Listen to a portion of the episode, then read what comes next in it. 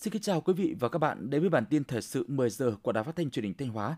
Bản tin đã được thực hiện trực tiếp trên sóng FM tần số trên 2,3 MHz.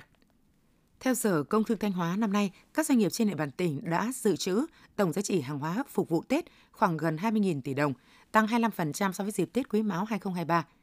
Tập trung vào những mặt hàng như bánh kẹo, dầu ăn, thực phẩm, đồ gia dụng, hóa mỹ phẩm, nước giải khát. Ghi nhận tại nhiều đơn vị, lượng khách hàng đến giao dịch mua sắm và các đơn đặt hàng quà Tết của người dân đã bắt đầu tăng từ 15 đến 20%. Đặc biệt, trong những ngày nghỉ Tết dương lịch năm nay, lượng khách hàng mua sắm tại các cửa hàng siêu thị, trung tâm thương mại tăng khá cao.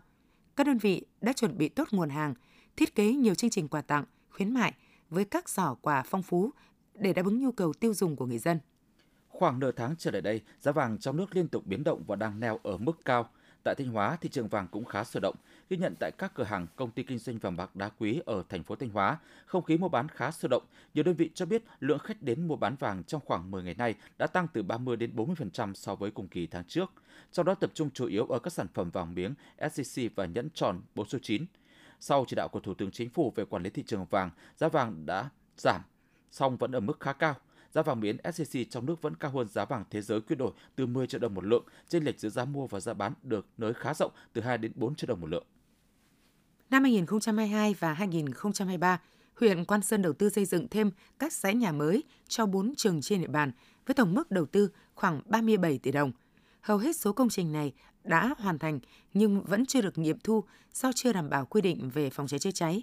Tuy nhiên, một số trường vẫn phải cho học sinh vào học, nếu không sẽ không đủ phòng. Những ngày tiếp theo, học sinh và giáo viên tại các trường học này sẽ còn tiếp tục hoạt động giáo dục với đầy nỗi bất an ở những công trình chưa được nghiệm thu. Mong mỏi lớn nhất của họ là chủ trương đầu tư dự án xây dựng, lắp đặt hệ thống phòng cháy chữa cháy cho các công trình trên địa bàn huyện do Hội đồng Nhân dân huyện Quan Sơn phê duyệt, sớm được triển khai thực hiện.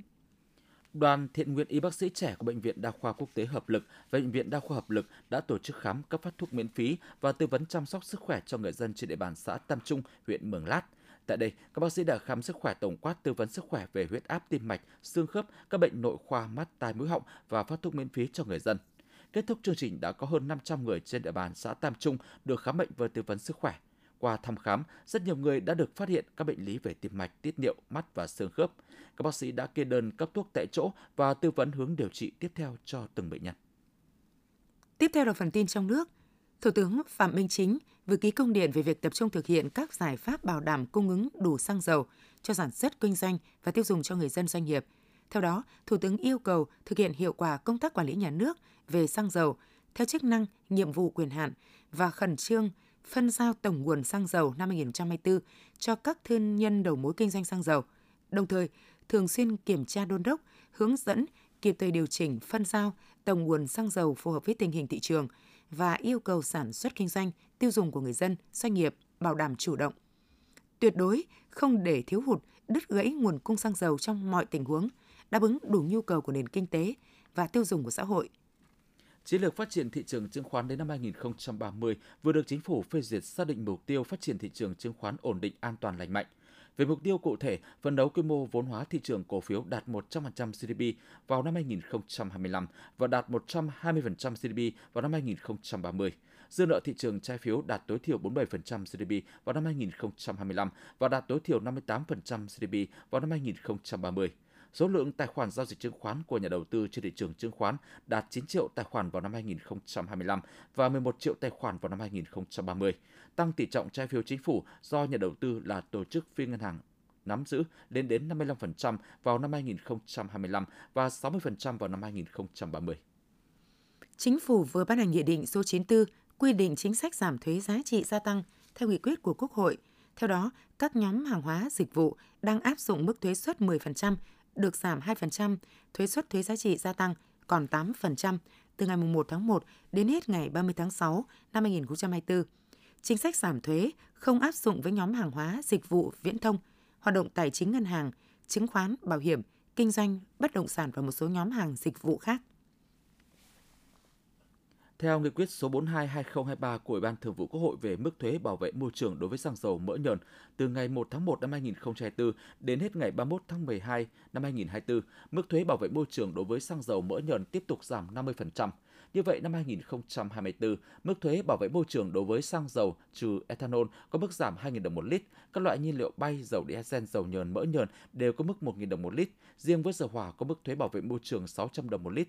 Việc tiếp tục giảm 50% thuế bảo vệ môi trường nhằm góp phần ổn định giá bán lẻ xăng dầu, từ đó góp phần kiểm soát lạm phát và ổn định kinh tế vĩ mô.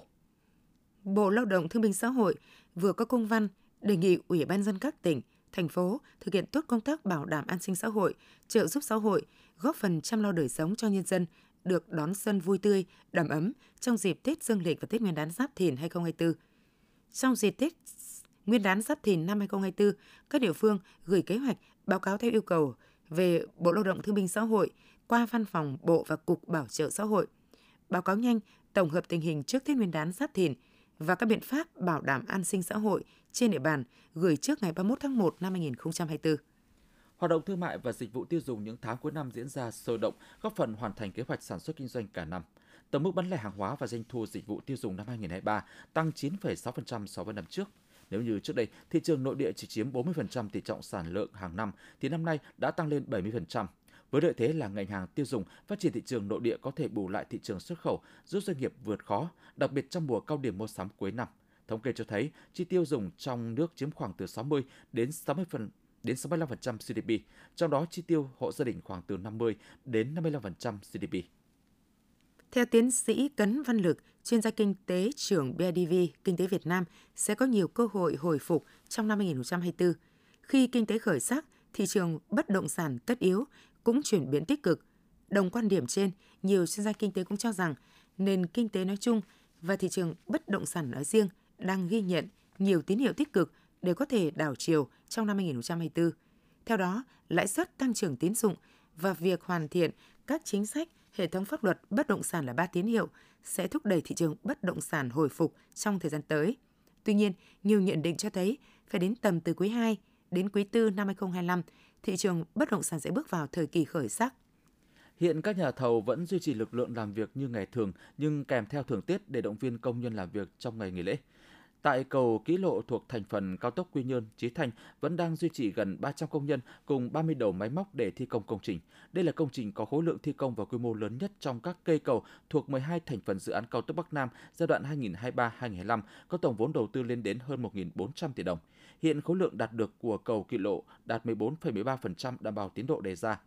Ngoài yêu cầu đảm bảo tiến độ, chất lượng thì vấn đề an toàn lao động cũng được các chủ đầu tư dự án yêu cầu đặt lên hàng đầu. Cục Hàng không Việt Nam vừa có văn bản gửi các đơn vị có liên quan tăng cường khai thác các chuyến bay đêm và đảm bảo trật tự an toàn giao thông dịp cao điểm Tết. Theo đó, Cục Hàng không yêu cầu các đơn vị liên quan căn cứ lịch bay đã được cấp phép để xây dựng phương án phục vụ, bố trí nguồn nhân lực, đảm bảo cơ sở hạ tầng, trang thiết bị, phương tiện, sẵn sàng phục vụ hành khách đi lại bằng đường hàng không dịp cao điểm Tết. Cục Hàng không đặc biệt lưu ý đến việc phục vụ các chuyến bay đêm tại các cảng hàng không có lắp đặt hệ thống đèn tín hiệu, bảo đảm công tác an ninh, an toàn và chất lượng dịch vụ, bao gồm cả trường hợp xảy ra tình huống chậm chuyến, hủy chuyến.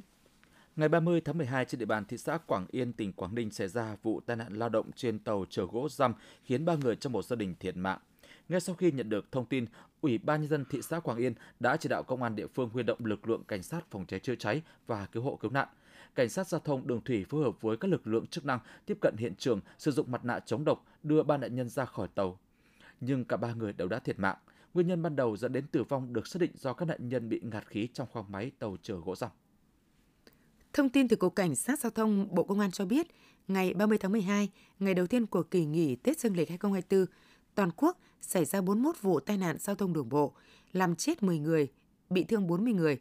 Lực lượng cảnh sát giao thông, thanh tra giao thông các đơn vị địa phương đã tổ chức phối hợp, phân luồng, điều tiết giao thông đúng nội quy, các phương án nên tình hình ùn ứ giao thông trên các tuyến nhanh chóng được giải quyết và trở lại ổn định bình thường. Về kết quả tuần tra kiểm soát, xử lý vi phạm ghi nhận trên tuyến đường bộ, Cảnh sát giao thông công an các địa phương đã kiểm tra phát hiện, xử lý 7,375 trường hợp vi phạm, phạt tiền 17 tỷ 443 triệu đồng, tạm giữ 107 xe ô tô, 2.428 xe mô tô, 67 phương tiện khác, tước 1.561 bằng lái các loại. Theo Trung tâm Dự báo Khí tượng Thủy văn Quốc gia, hôm nay Bắc Bộ có mưa vài nơi, sáng sớm có sương mù. Trung Bộ có mưa, Nam Bộ có nơi nắng nóng. Do không khí lạnh suy yếu lệch đông mang nhiều hơi ẩm vào khu vực ven biển và đồng bằng Bắc Bộ, các nơi khác ở Bắc Bộ khả năng còn có nắng ấm. Nhiệt độ ở thủ đô Hà Nội, Lạng Sơn, Hà Giang sang Điện Biên Phủ, nhiệt độ sẽ tăng lên cao nhất khoảng 24 đến 27 độ C. Các tỉnh từ Thanh Hóa đến Thừa Thiên Huế có mưa vừa mưa nhỏ, gió nhẹ, sáng và đêm trời rét, phía Nam trở lạnh, nhiệt độ thấp nhất từ 18 đến 21 độ, nhiệt độ cao nhất từ 22 đến 25 độ. Thông tin vừa rồi cũng đã kết lại chương trình thời sự của Đài Phát thanh Truyền hình Thanh Hóa. Xin kính chào và hẹn gặp lại quý vị và các bạn trong những chương trình sau.